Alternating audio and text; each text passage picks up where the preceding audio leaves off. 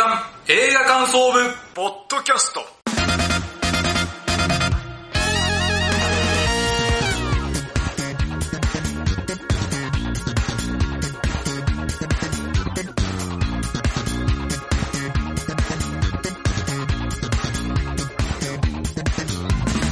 さあ始まりました。月間映画感想部ポッドキャスト。この番組の部員である矢野智之です。同じく部員の滝沢亮です。よろしくお願いします。さあこの番組は現在劇場公開されている新作映画を映画感想部部員である矢野と滝沢がそれぞれサイコロ振って当たった映画について感想を言う番組です。はい、そうでございます？さあ今月は4月号、4月号第69回です。とい。うことで、まあね、は暖かくやっとなりまして、はい、まあ、桜が綺麗な季節になりましたけど、そうですね。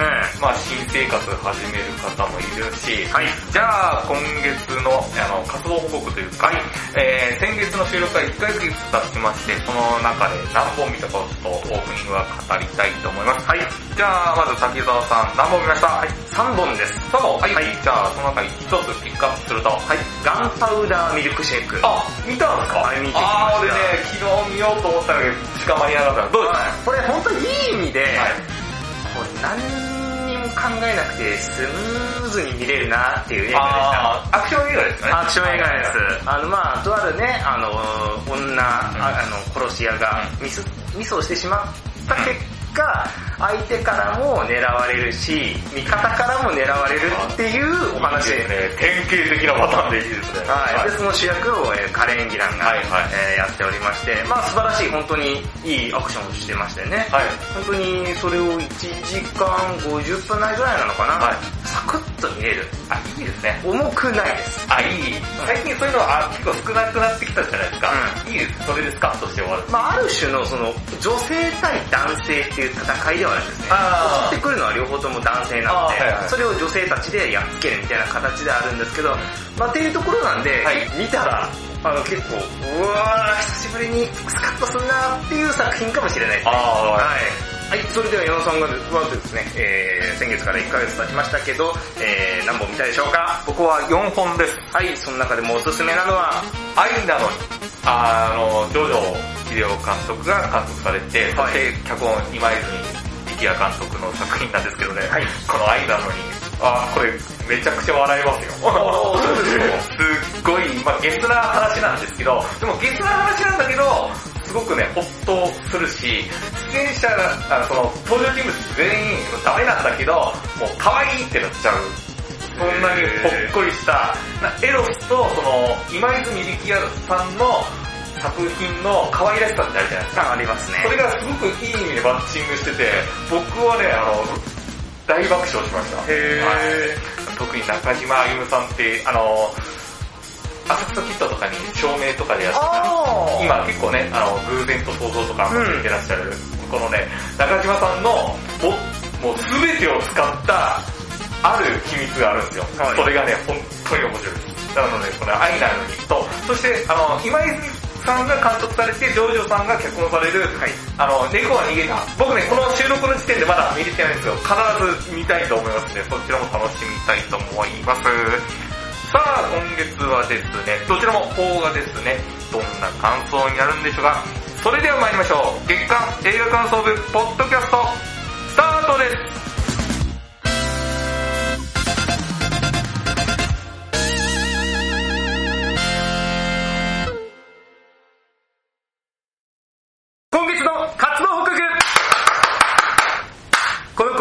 先月サイコロを回して決めた映画について感想を言うというコーナーです。メイン企画です。はい、ということで今回取り上げる映画は私滝沢でございますが、余命10年。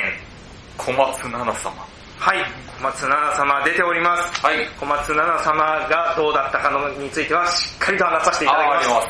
あはい。で、まずですね、あらすじから言いたいと思います。はい。数万人に一人という難病で余命が10年であることを知った二十歳の祭り。彼女は生きることに執着しないよう恋だけはしないと心に決めて生きていた。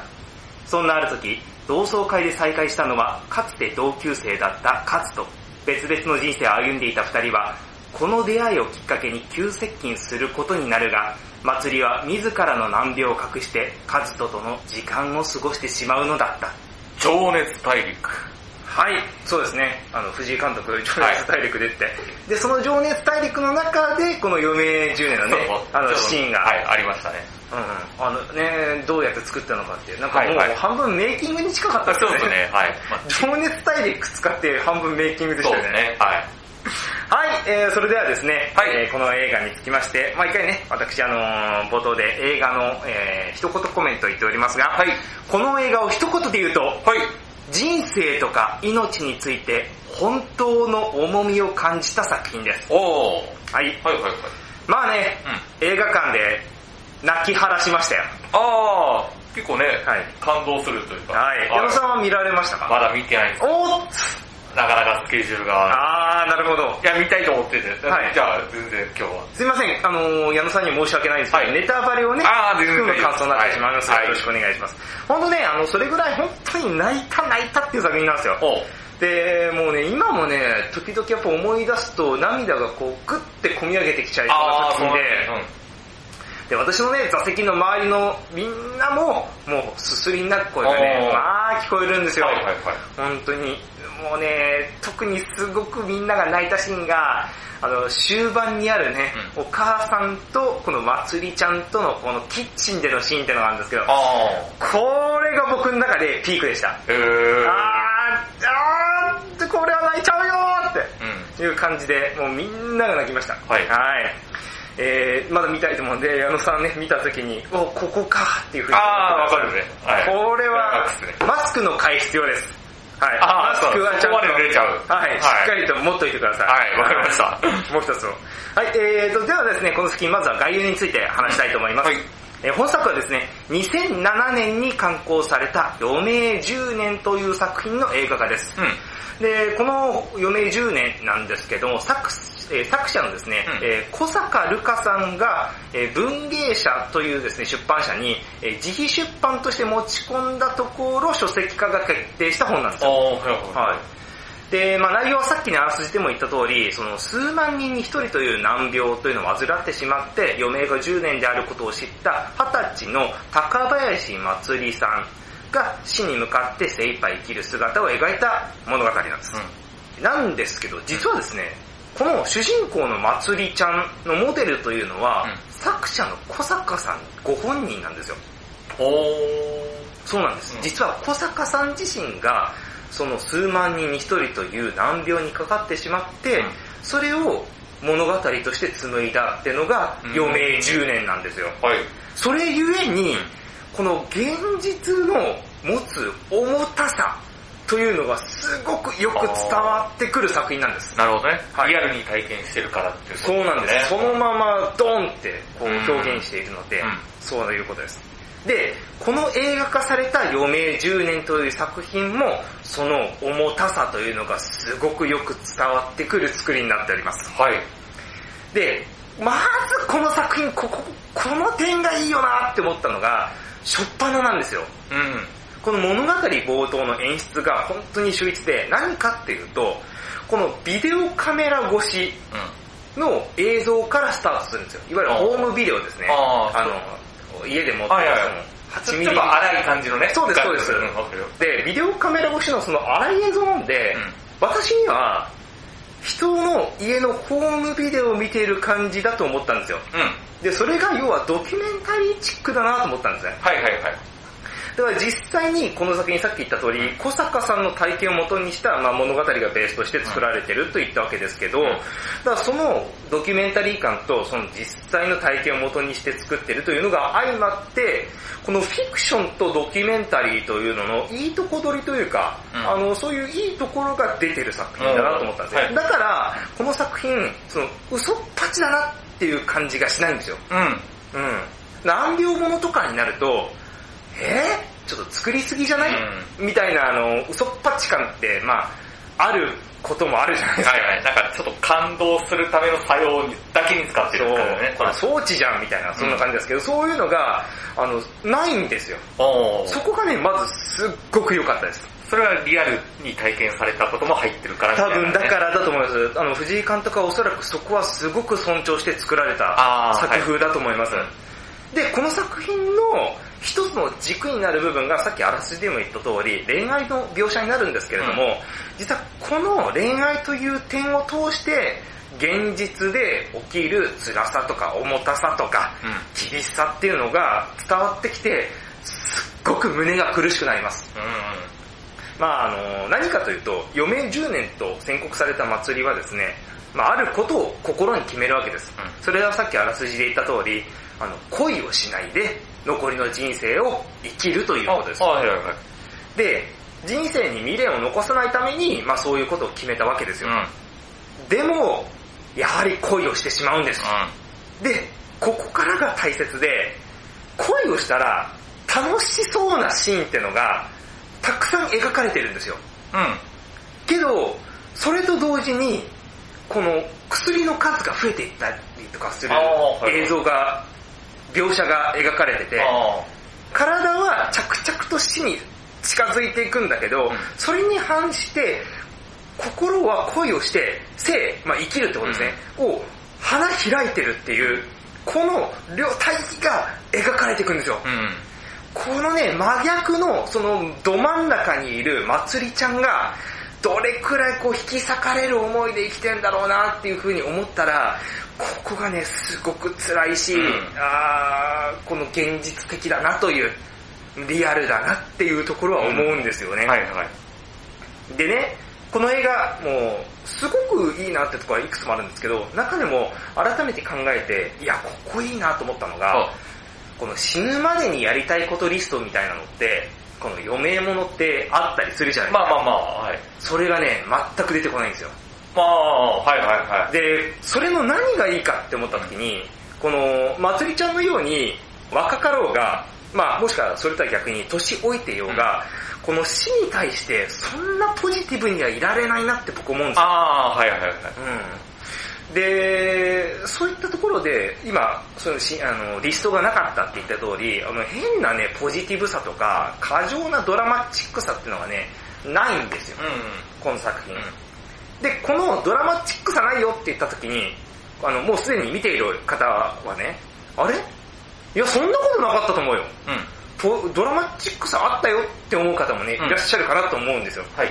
けどそれは何かといえばですね、ラッドウィンプスの音楽が起因してると僕は思います。ああ、はい。劇中で流れる。はい、このサントラを作られたのはラッドウィンプスです。うんまあでね、えー、確かに、あの、君の名はとか、うえー、天気の子、深海作品ですね。で、ラッドウィンプスは音楽作られてましたけれども、あの、すごく叙情的だったじゃないですか。うん。あのーなんこう心にこう込み上げてくるようなね、えー感じの音楽で。で、今回というのも、やはりそれがね、あのーラッドウィンプスの持ち味だと思うんですけれども、その叙情的な音楽が確実に泣かせに来てるなっていう感じはなくはないんですよ。うん。けど、僕はね、そのラッドウィンプスの曲を聴いてるときに、あることを連想したんですよ。この映画を見ててね。うん。それがまあ、葬儀だったんですよ。うん。お葬式お葬式です。ねえ、なんか見ていくうちに、なんか、で、最後の方では、まあ、結論から言いますと、まつりちゃんは亡くなってしまうんですよ。だけどね、その時になんかね、私の心境として、まるでね、こう、白い花を喧嘩台に、うん。こう、手向けるような感覚になったんですよ。はいはいはいはい。うん。で、なぜそういう風に連想したんだろうなとか、なぜそういう感覚になったんだろうなって思った時に、この余命10年というのが、小坂さん自身が辛い部分とか、情けない部分とかを全てさらけ出して生み出された作品なんですね。で、その全てさらけ出したものを具現化した小松菜奈さんの演技を通して、私はそう思ったんですよ。うん。うん。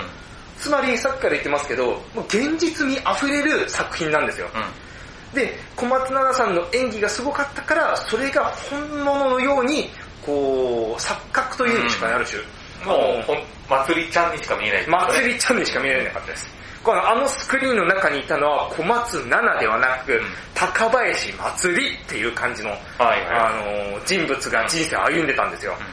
だから、この、最後は、まるで、その、もともと私が、まつりちゃんを知っているかのように身近に思えたんですよ。はいはいはい。だから、その白い花を喧嘩台に手向けるような感覚になったんじゃないのかなと思うんですね。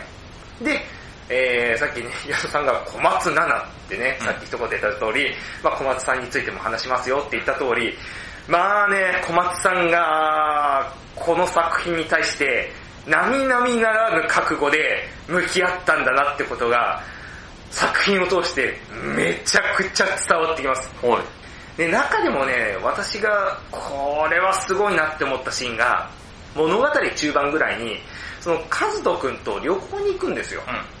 うで、そのし旅行に行く中で、まつりちゃんがシャワーを浴びながら、しゃがんでるシーンがあるんですね。うんしゃがんでその膝を抱えてるようなシーンがあるんですけど、はいはいその時の背中の小松菜奈さんの体が、背骨が浮き上がってたりとか、骨が浮き上がってる状況なんですよ。ん。うん。ここまで体を酷使というか、追い詰めたんだなっていうのが、それだけでわかるし、もうそこまで、つまり肉がもう取れちゃってるわけですよね。うんまあつまり、あの、要は、もう死にもう確実に向かってますよっていうのをうん、その映像で分からせると思うんですけど、はいその体にしたってことは、まあ、その映像だけで、そう、まあ、死に近いんだなってことがわかりますし、そこまで追い込んだ小松さん、すごいなって思いました。うん。で、またね、小松さん以外のこの高林ファミリーも、めちゃくちゃ実実在感あっていいんですよ。はい。まあお父さんが、まあ松重豊さん。お母さんが原秀子さん。はい。お姉さんが黒木春さん。うーん。で、この4人家族なんですけど、はいまあお父さんがね、まあ娘が先に死んでしまうってことを、もう分かってショックを受けてる状況で、こうずーっとこう無口だとか、言葉少なだとか、あの、お母さんと娘だから会話も多いじゃないですか。うん。それを、この何かしながら耳だけはそば立ててるみたいな。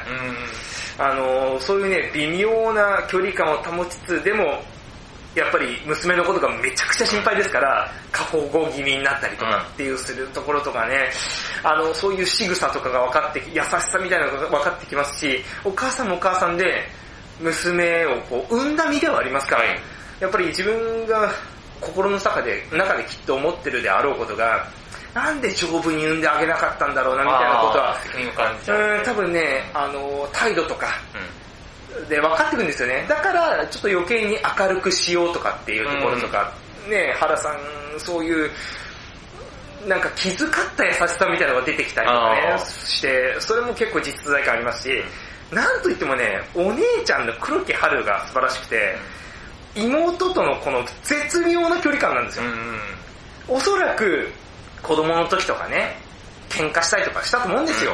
そのお姉ちゃんと妹で。けど、死を知ってしまった時に、あの、娘、あの、妹の、そこから微妙なこの居心地の悪い距離感的な。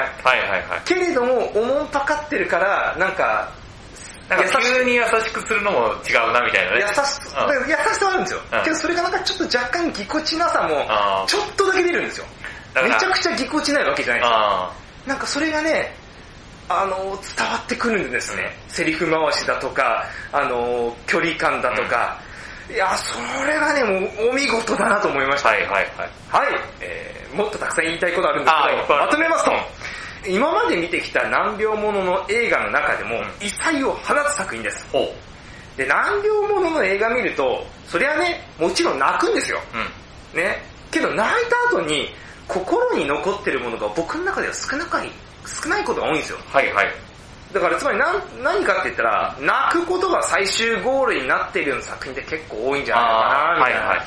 けどね、えー冒頭の一言コメントでも言った通り、人生とか命について本当の重みってのを感じられ、感じさせられたからこそ、見終わった後に、ものすごくその人生とか命について考えさせられる作品なんですよ。で、考えた結果思ったのが、めちゃくちゃ当たり前のことですけど、うん。はい。生きてるって奇跡的なことなんだなっていう。これをね、自分事として、実感として、僕はこの作品を見て、素直に思いました。うん。うん。なので、ぜひですね、まだ見てない方は見てほしいですし、うん。僕ね、この映画こそ、本当にティーンとかうん。に見てほしい映画だなっていう。やっぱこの作品を通すことによって、さっき私と同じ感覚を持っていただければ、その生きてるってことが本当に貴重で奇跡的なことなんだなっていうふうに思ってもらえるチャンスだと思うので、あの本当に特に10代とか20代の若い子たちにはぜひぜひね、うん見てほしい作品だなと、あの心の底から思いました。はい。はい、えー、ぜひですね、映画館でまだやってると思うんでよろしくお願いします。以上が私の活動報告でした。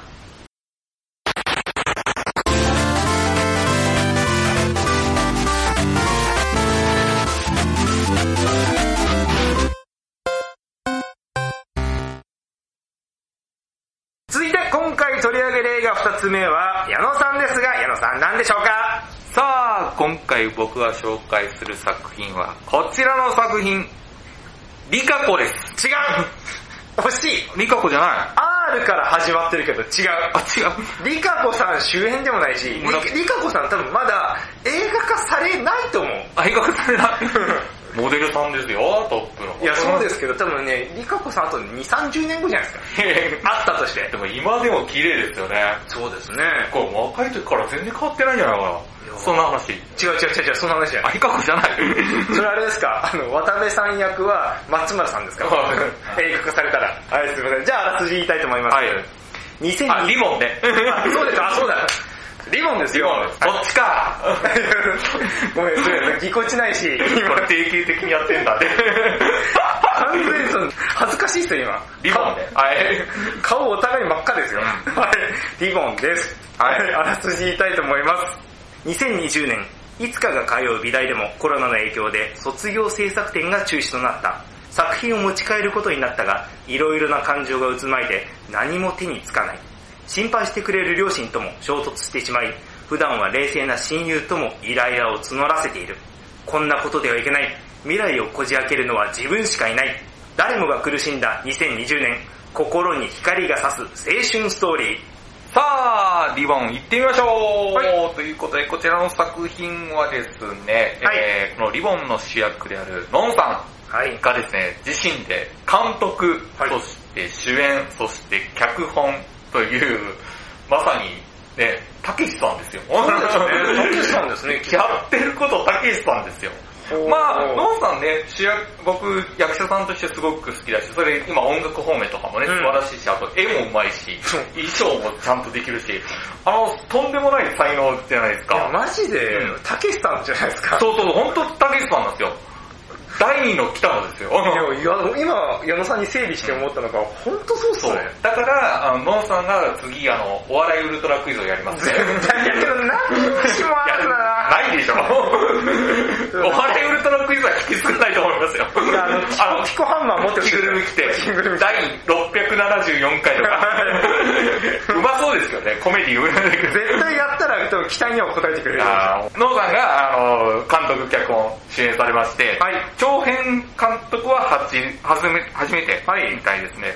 さあ、あの、結論的な感想をまず言わせてください。はい。めちゃくちゃ良かったです。うん。素晴らしかったし、えー、まあ今年も3ヶ月経過しまして、まあ今年ってね、すごい傑作揃いだったでしょ。ハウス・オブ・グッチとかあったじゃん。そうそうそう、僕、めちゃめちゃ楽しませてもらったんですよ。あ、そんな中でもね、僕、今んとこね、かなり上位に来てる作品なんですよ。へー。それをノンさんが作って、この初監督の人が作ったっていうのは本当にね、素晴らしいし、こんな才能もあったんだって思いましたね。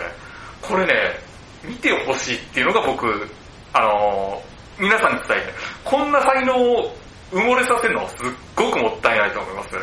さあ、この作品にはどういった作品かと言いますとね、はいあのーこのリボンの公式サイトに書いてあることがありまして、それ何か書いてあるかというと、はいまあ、多くの卒業制作展がなくなり、青春を奪われていく学生たちの悲しみを目の当たりにしたノンが、世の中の擦り切れた思いを少しでも吸い上げたいという思いで、この映画を企画したっていうのがあるんですけど、まさにそういった映画でございます。はい。あのー、まあね、コロナの影響によって、まあこれ2020年の時を、1回目の緊急事態宣言の時とかをちゃんと描いてるんですけど、うん。まあコロナの影響っていうか直接的な病気になっちゃったじゃない被害もいっぱいあったじゃないですか。ありますね。まあ、まあよく言うのは芸術がなくなって、うん舞台中止、卒業でなくなりました、甲子園も中止って言って、えー、そのね、それはもうしょうがないじゃんっていうことで、なんか結構ないがしろにされてる感は僕は感じてたんですよ。うん私も思います。そういった、その、コロナ禍のモヤモヤうん。とか傷ついた人に、ノンさんが、ものすごくね、寄り添ってくれてる映画で、で、その苦しみを、本当にそっとなんか、寄り添って、しかも一緒に悔しい思いを叫んでくれる映画でもあるし、え、それによって、さっと、なんていうの、押し付けがましくじゃなくて、そっと前に、癒しとともに押し出してくれるような、そんな作品なんですよ。もうその思いが、しっかりできてるんですよ。で、すしかも、僕はここすごいなと思ったのは、はい。ちょっと、あらすじ読んでもらった感じと、はい僕が言った感じだと、ちょっと暗い作品だと思うんですよ。うん。でもね、これ基本ですね、ほのぼのとしたコメディです。ほのぼのなんですか？はい。でも、その中に、しっかり、そのもやもやっとした人たちにちゃんと優しく寄り添って、しかも熱いところは熱い。で、く悔しい現実を見せてくれる。でも、優しく、そっと、癒して押し出してくれる。そんな素晴らしい映画なんですよ。それが、今回のリボン。はい。めちゃくちゃうまくまとまって、しかもエンターテインメントとして面白くできてるという。僕はこの点ね、あの、え、本当に初監督ですか？ああ、それぐらいの凄さ。すごくて、僕は楽しませてもらったし、俺もコロナ禍の今の感じとかを、あ、俺こういうこと言いたかったとか、うんもやもやしたのを、なんか言ってくれた代弁してくれたってことうん、なんかすっごく癒されたし元気出た。このリボンが僕は本当に素晴らしかった、この点が。で、こっからちょっと内容を言っていくと、はい。あのーまず最初、リボンの冒頭に、2020年の、これ、はっきりとは言わないんですけど、はい2020年の1回目の緊急事態宣言なんだろうなみたいなシーンから始まって、はい。それが卒業制作展美術大学の、がなくなりました。あ、が、で校内放送で、あの、皆さん、もう学校入れないんで、あの、せ卒業制作持って帰ってくださいっていう言うわけですよ。うん。で、ノンさんは卒業制作で絵描いてたけど、持って帰れるんですよ。持って帰れる原因は、いや、理由は、あの、大きさ的に自分で持ち運べる。うん。で、家に置いていける。でも、美術作品ってそれだけじゃないじゃないですか。下手したら、トラック1台、大型トラックじゃないと運べないでしょっていうの、作品もいっぱいあるじゃないですか。オブジェとかはいはいはいね。で、それどうするかというと、持って帰れないし、家に置けないから、もうその場でみんな崩すんですよ。あもう学生だし、そのお金ないし、だからそれをみんな壊すわけね。ー。あ、じゃあ誰にも見てもらえないのに、そうそうそもう終了なんだ、そのはい作品は。う。で、そのシーンから始まって、あそこでうってくるわけですよ、僕は。うんここで、あってなる。でも、ノンさん自身は持って帰れるし、で、ノンさんは、なんかね、そんなに悔しがってないんですよ。ああ、しょうがないかな、みたいな。へそんな表情で持って帰る。でも、本当に悔しがってる人が身近にいて、それが、えー、主人公のいつかの親友である山下理央さんが演じる平井っていううん。女の子がいて、その子はもう絵を崩さないと持って帰れないでしょっていう。あだから崩さないといけない。だから、その帰る途中に、その平井と主人公のいつかは、あ、あ、出会うわけですね。はいそしたら、その主人公のいいつかは、全然悔しがってもないし、悲しんでないんですけど、もう平井はもう明らかに、もう、すごいショックを受けてるんですよ。で、平井がいつかに、あんたは持って帰れるからいいよね。私なんか持って帰れないじゃん。もうそこまで悔しがる。もうその気持ちがわかるじゃないですか。で、次のシーンがあって、次のシーンどうなるかというと、あの、緊急事態宣言だから家にステイホームの時期なんですよ。で、そのね、ステイホームの時期の感じが、農さんが一人暮らししてるんですね、今。はい。その感じがね、ものすごくね、リアルなんですよ。どうリアルかというと、はいなんかね、あの時緊急事態宣言でテレビとかニュースとか見ててもすごい違和感あったのが、すごいセンセーショナルに描いてるというか、うんみんな恐怖に怯えてみたいな、ステイホームで怯えてますみたいな。実際、まあそういう方もいらっしゃるのはもちろんわかるけど、でも大抵そうじゃなかったじゃないですか。なんか、どうなるんだろうとは思ってましたけど、そうそうそうけど日常はすごく言ってましたよね。逸脱はしてないっすよね。その下手な部屋から出れないとか、遠くへ行けないとか、遊びに行けないぐらいだったじゃないですか。そんな感じなんですよ、のあの主人公のいつかちゃんも。だからね、肌感覚で思い出すんですよ。ああ、あの時の、みたいな。うん。あ、そうだよね。なんかそこで、ずっと主人公のいつかが、すごい悲し、センセーショナルに悲しんでたりしたら、僕はあんまりなんか、なんかフィクションとして見ちゃうから、ああ、なるほ思い出さないですけど、なんか、普通にいつかは起きて、ご飯食べて、のほほんとして、また寝るみたいな。ど。うわーリアルなんか、そこだけ切り取ると、あれ？緊急事態宣言じゃないみたいな。うんちょっと散歩行ってとか、な感じなんですよ。はい実際そうだったじゃないです実か。際そうですよね。うん。まあちょっとね、車とかが走ってなくて街が静かそうそうそう。その感じがあるんですよ、これ。ああ、やっぱり。公園行くって言っても公園行っても人いないし、うんみたいな。あーとか。で、いつかちゃん自身もそんなにコロナに対して過度に怯えてないっていうか、なんか僕その感覚すごく分かって、それが早く収まってほしいなみたいな、そんな感じで、肌感覚であるし、で、その、その時に、平井から電話あって、あ、何してる？今、うんステイホームだけど、ってその時に、いつかちゃんが言うセリフが、あ、私、なんか絵描いてる？って平井から言われるんですよ。はい。あ、描ける時間めっちゃあるのに、うんあ、描ける時間いっぱいあるけど、なんかか描けないんだよね、みたいな。うん描こうと思わないんだよね。朝早く起きて、夜遅く寝ちゃ、あ、夜は早く寝ちゃうんだよね、みたいな。あ、それもすごくリアルな感じだった。あー、はい、はい。だからここをリアルにやってくれることで、本当にね、肌感覚で僕思い出しちゃったんですよ。そこも素晴らしいなと思うし。で、次に、その、いつかの一人暮らしの部屋に、あのーいつかは、実家に、まあ、お父さんお母さん、そして妹さんがいるんですよ。はい。その、それを3人が、一人ずつ来るんですよ。つ次の日。うん最初お母さんが来て、はい。で、次にお父さんが来て、で、次に妹さんが来るっていう、はいそこのやりとりで、お母さん来た、お父さん来た、妹さん来たの時の衣装が、もう、ここの、いつかのお父さんお母さんたちは、過度にコロナをこ怖がってる人。あ、その、着てるものでわかるってこと？あ、まあだから、もう完全マスクして、で、フェイスシールドして、すごいサングラスして、もう肌を露出させないみたいな、そういう人いっぱいいいるじゃないですか、今でも。それって、そこドーンってきて、そこをちょっと、この映画、笑いにしてるんですよ。ほで、僕は、なんかね、ま、過度に二重マスクとか、フェイスシールド、僕、お笑いライブとか芸人活動してる時に、フェイスシールドとかしますよ。それちゃんとしてるし、マスクもちゃんとしてる。でも、僕感じるのはね、やっぱ人のマスク姿とか、フェイスシールドとか、もう過度に、もう肌を露出してるってないとか、ものすごくね、違和感感じるんですよ、未だに。もうにコロナ禍になって2年だけど、なんか、姿形がちょっと滑稽に見えるんですよ、僕自身はね。し、ちょっと変じゃないですか、異様、異様な感じするんですよ。それを、その違和感を、なんか、この人が悪いです、じゃない感じで、じゃなく、なんかその姿は面白いんですよ、ちょっと。客観的に見せることで、そこに、その違和感を笑いにしてくれたのがちょっとね、僕癒されたんですよ。ああ、そうだよね、僕もそう、ちょっと変だと思ってました。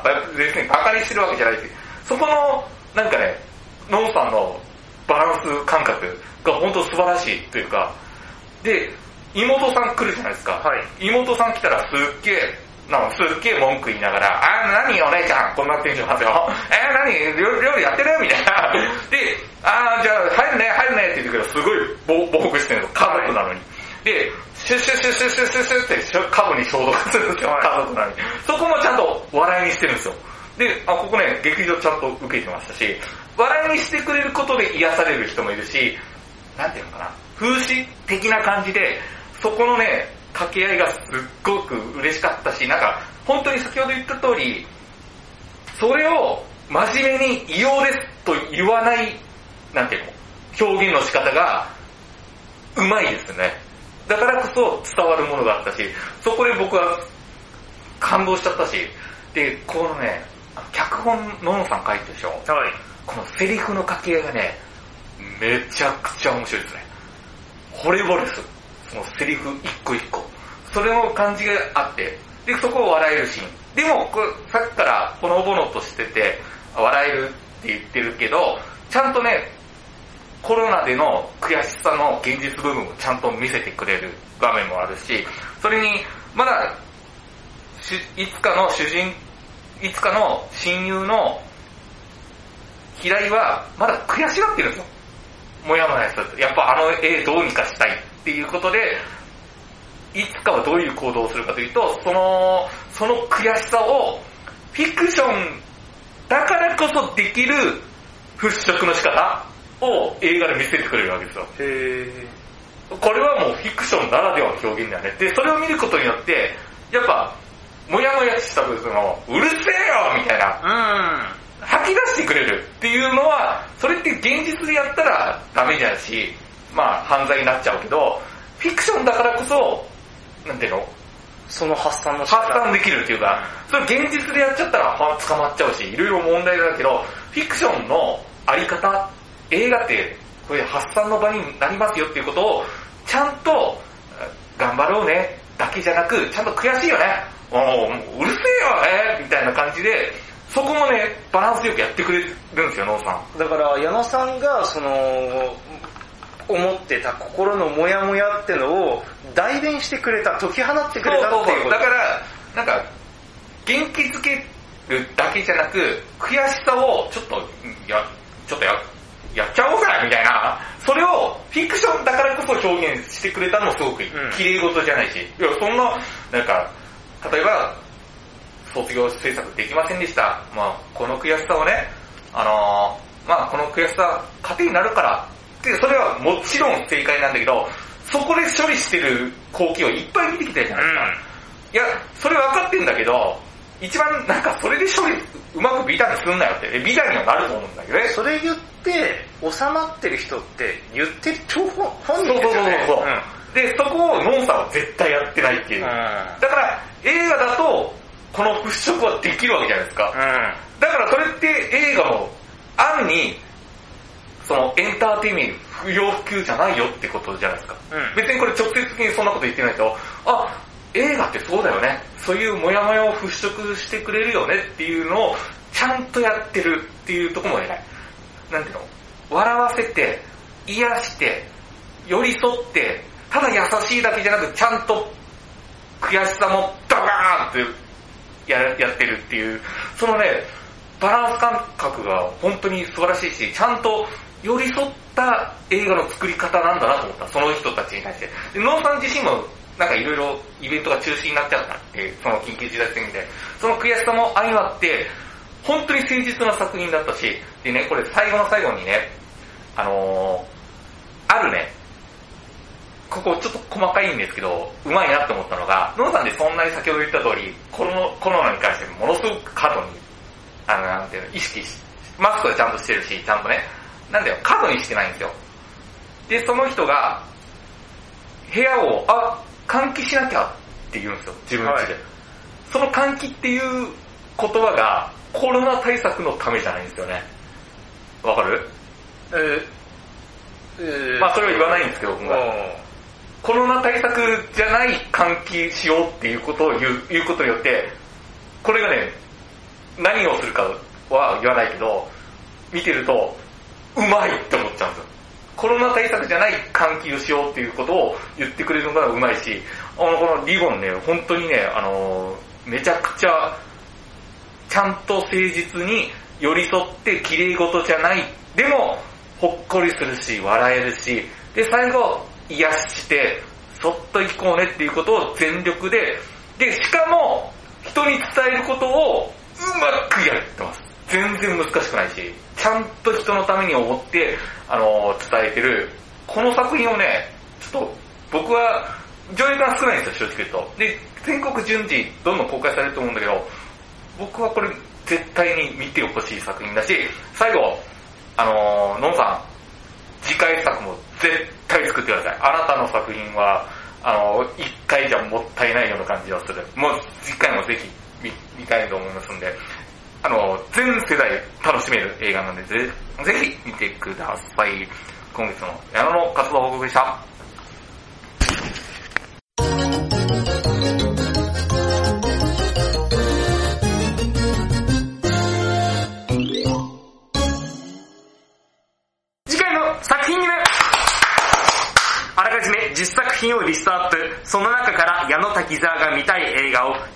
つ言い合うというドラフト方式で第3希望まで決めていきます。そしてそれを才の目に当てはめ、サイコロを振って来月の作品が決まります。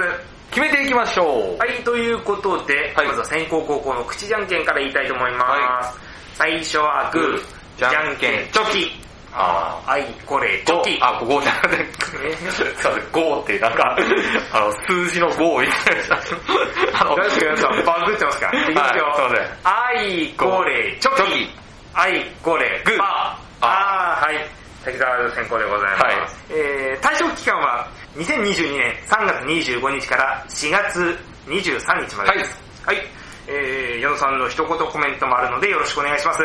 それでは一つ目、ナイトメアアーリー。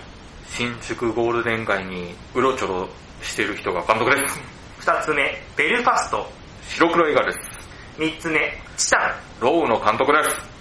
四つ目、英雄の証明。松田優作さんは人間の証明。五つ目、女子高生に殺されたい。上条監督です。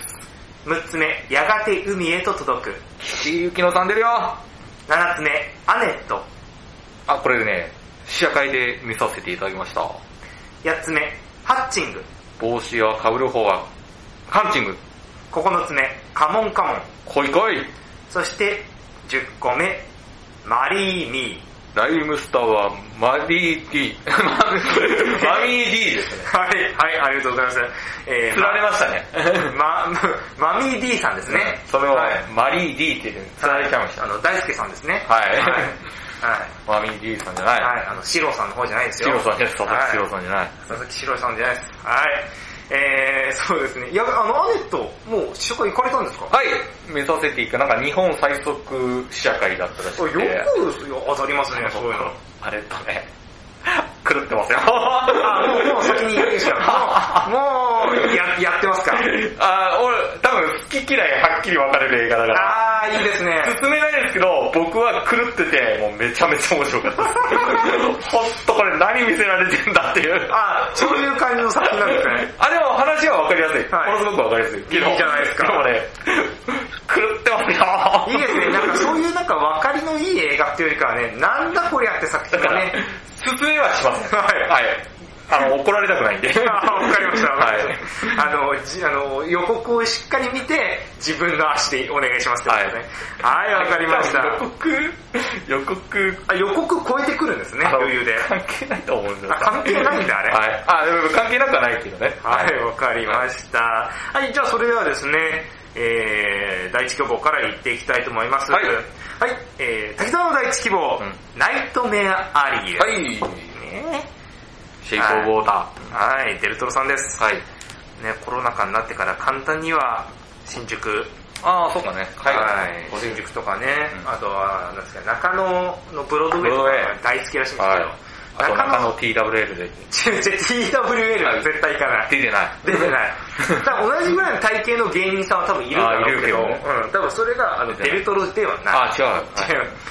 で、デルトロはマジでだから総武線で、新中野行って、中野から総武線で秋葉原行くっていう、あそこのラインを普通に行ったらしいです。えー気づかないよ。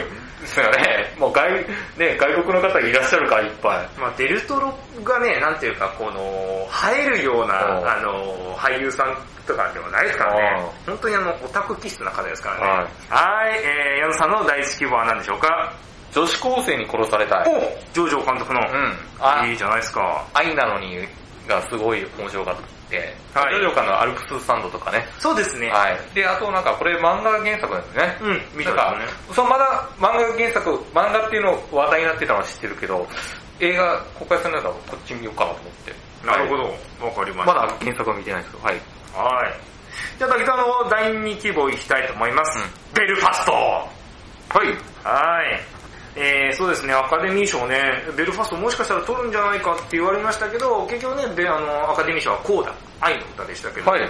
あの、すごいね、ベルファストもかなり、えー高い、えあー。ー評判だったので、ぜひぜひ私は見てみたいなと思いました。はい、ということで、矢野さんの第2希望は何でしょうか？チタン。お、したんですか？これね、ロー、ある少女の目覚めっていうはい。映画がて、4年ぐらい前ですかね。それぐらいですね。うんそれ見見に行ってて、それの監督っていうことで。同じですよね。で、またこの作品結構話題になってるんですよね、映画祭とかね。そうですね。はい。はいヨーロッパの方の映画祭で主に。はい、じゃあ見たいなと思いました。はい、わかりました。では、滝沢の第3希望いきたいと思います。えー、じゃあ、マリーに行きたいと思います。うん。うーん。はい。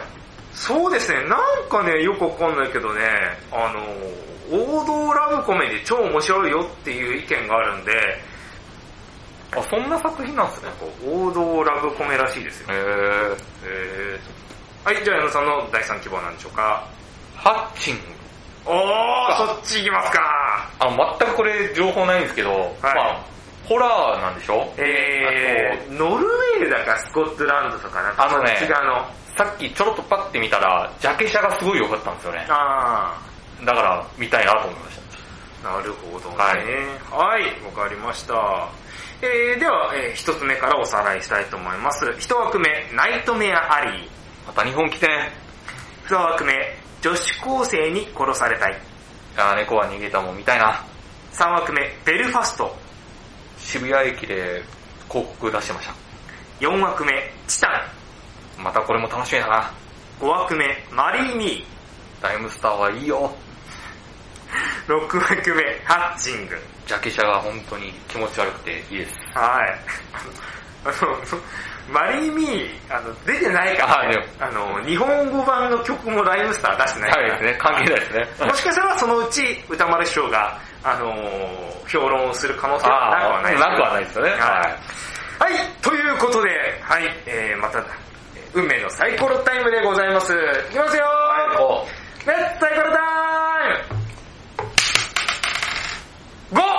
マリー・ミーはいはいはい。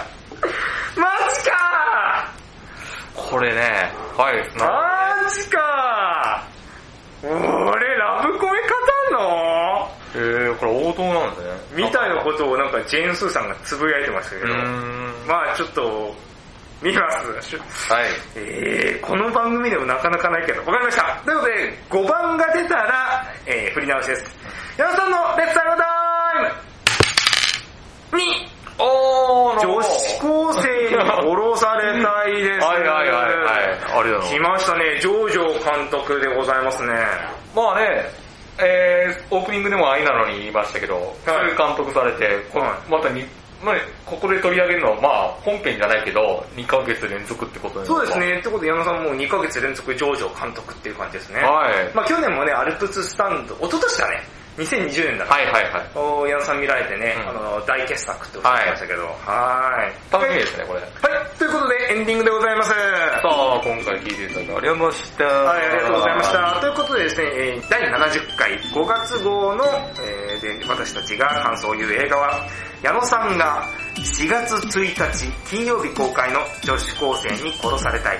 そして私滝沢がですね、4月22日金曜日公開のマリー・ミーでございます。はい、ということで、わあなんかすごいな俺、そんなラブコメだなあ、けど、矢野さん、ラブコメこの番組で言ったら、かなり初期の方に、あの、ブリジットをね、あ、ブリッジットね。多分下手したらそれ以来。そうか。王道で言ったら。おまあブリッジットはちょっとね、変化球じゃ変化球じゃないですか。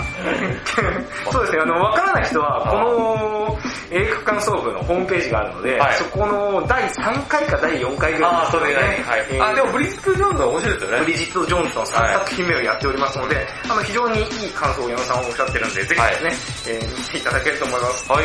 えー、じゃあぜひ聞いていただければと思います。さあ、今月ね、雑草なんか、結構、まあどちらも若い監督さんうんやられてて、そうですねなんか結構話聞いてたら共通してる部分はあったかなと思いますね。そのそうですよね誠実に描いていたっていう。うん武田さんおっしゃってたじゃないですか、その藤井監督がその原作の、はい。なんか変それ、化あの、ちゃんと軸になるところは絶対にぶらさない。ぶらさずに誠実に描いてた。はいでここっちのリボンも、ノーさんはちゃんとものすごくその悔しい思いした気持ちをちゃんと消化してくれる。あの、本当に誠実だなっていう感じがして、僕はすごい、どちらも、藤井さん、まだ見れてないけど、はい。共通してたのがちょっとびっくりしましたね。で、はいこの、これ結構ね、本当サイコロですね。あの、本当に決めてるんですよね。そうですよ。決めてて、結構共通してんなってことあるんですよね。全然違う作品なのに。またその奇跡をちょっと見せてもらったなって感じがします。はい。